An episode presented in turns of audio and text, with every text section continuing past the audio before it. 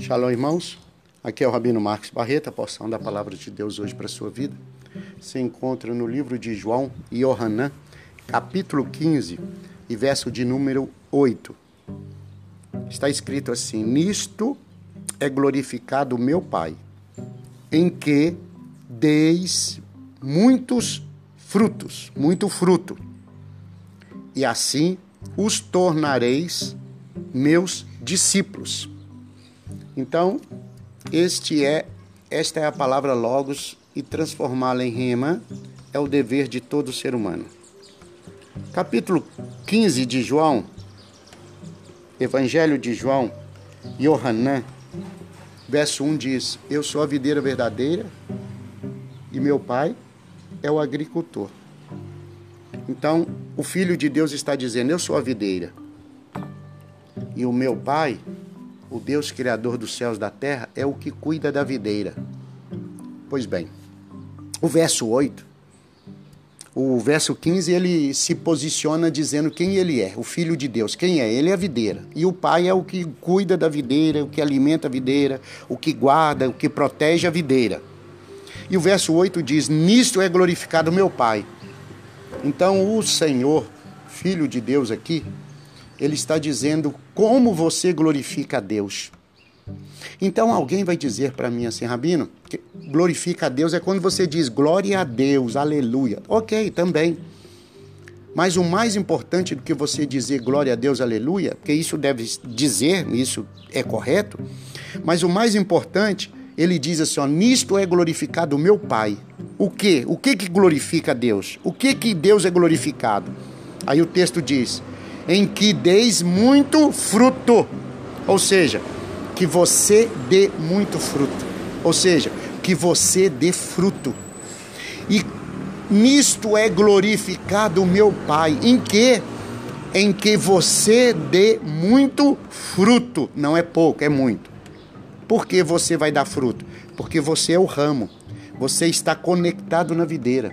A videira te dá a seiva, o alimento, os minerais, te dá as vitaminas que o Pai concede a ele e ele concede a você. Então você glorifica a Deus quando você dá fruto. Você glorifica a Deus quando os seus frutos são bons, são doces, são agradáveis. Você glorifica a Deus assim. E aí o texto diz: E vós tornareis meus discípulos. Eu acho muito interessante porque para você dar fruto, você não precisa ser discípulo, não. Para você dar coisa boa. Mas a gente quer ser discípulo para depois dar fruto. Mas tudo bem, se você quer ser discípulo, então comece dando fruto. Qual o fruto que você tem que dar? O amor, o respeito, a consideração. Você tem que dar o fruto do carinho. Você tem que dar o fruto do respeito. Você tem que dar o fruto da honra. E toda vez que você dá esse fruto, você vai se tornando discípulo honrar o seu mestre, honrar o seu líder, honrar a sua congregação, honrar o seu pastor, honrar a pessoa que ora por você, que é o seu líder, que é o seu pastor, que muitas vezes está sofrendo por sua causa, pela sua casa. E você às vezes acha que que não, que a vida é assim mesmo. Então, o líder, ele ora por você. Ele não precisa ficar orando e mostrando que está orando, não. Ele não precisa ir dentro da sua casa para orar por você, não porque a oração não tem distância. A oração que ele faz, Deus alcança é, a oração, recebe a oração e alcança a sua casa onde você estiver.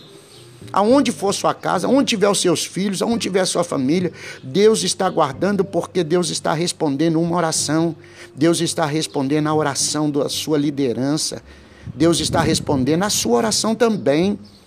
Mas Deus responde a oração do líder. E o poder do líder o poder da bênção de Deus na sua vida, guarda isso no seu coração. A bênção de Deus na sua vida está nas mãos do seu líder. E se ele não te abençoar, você não será abençoado. Você pode fazer o que você quiser, porque a bênção passa pela sua liderança.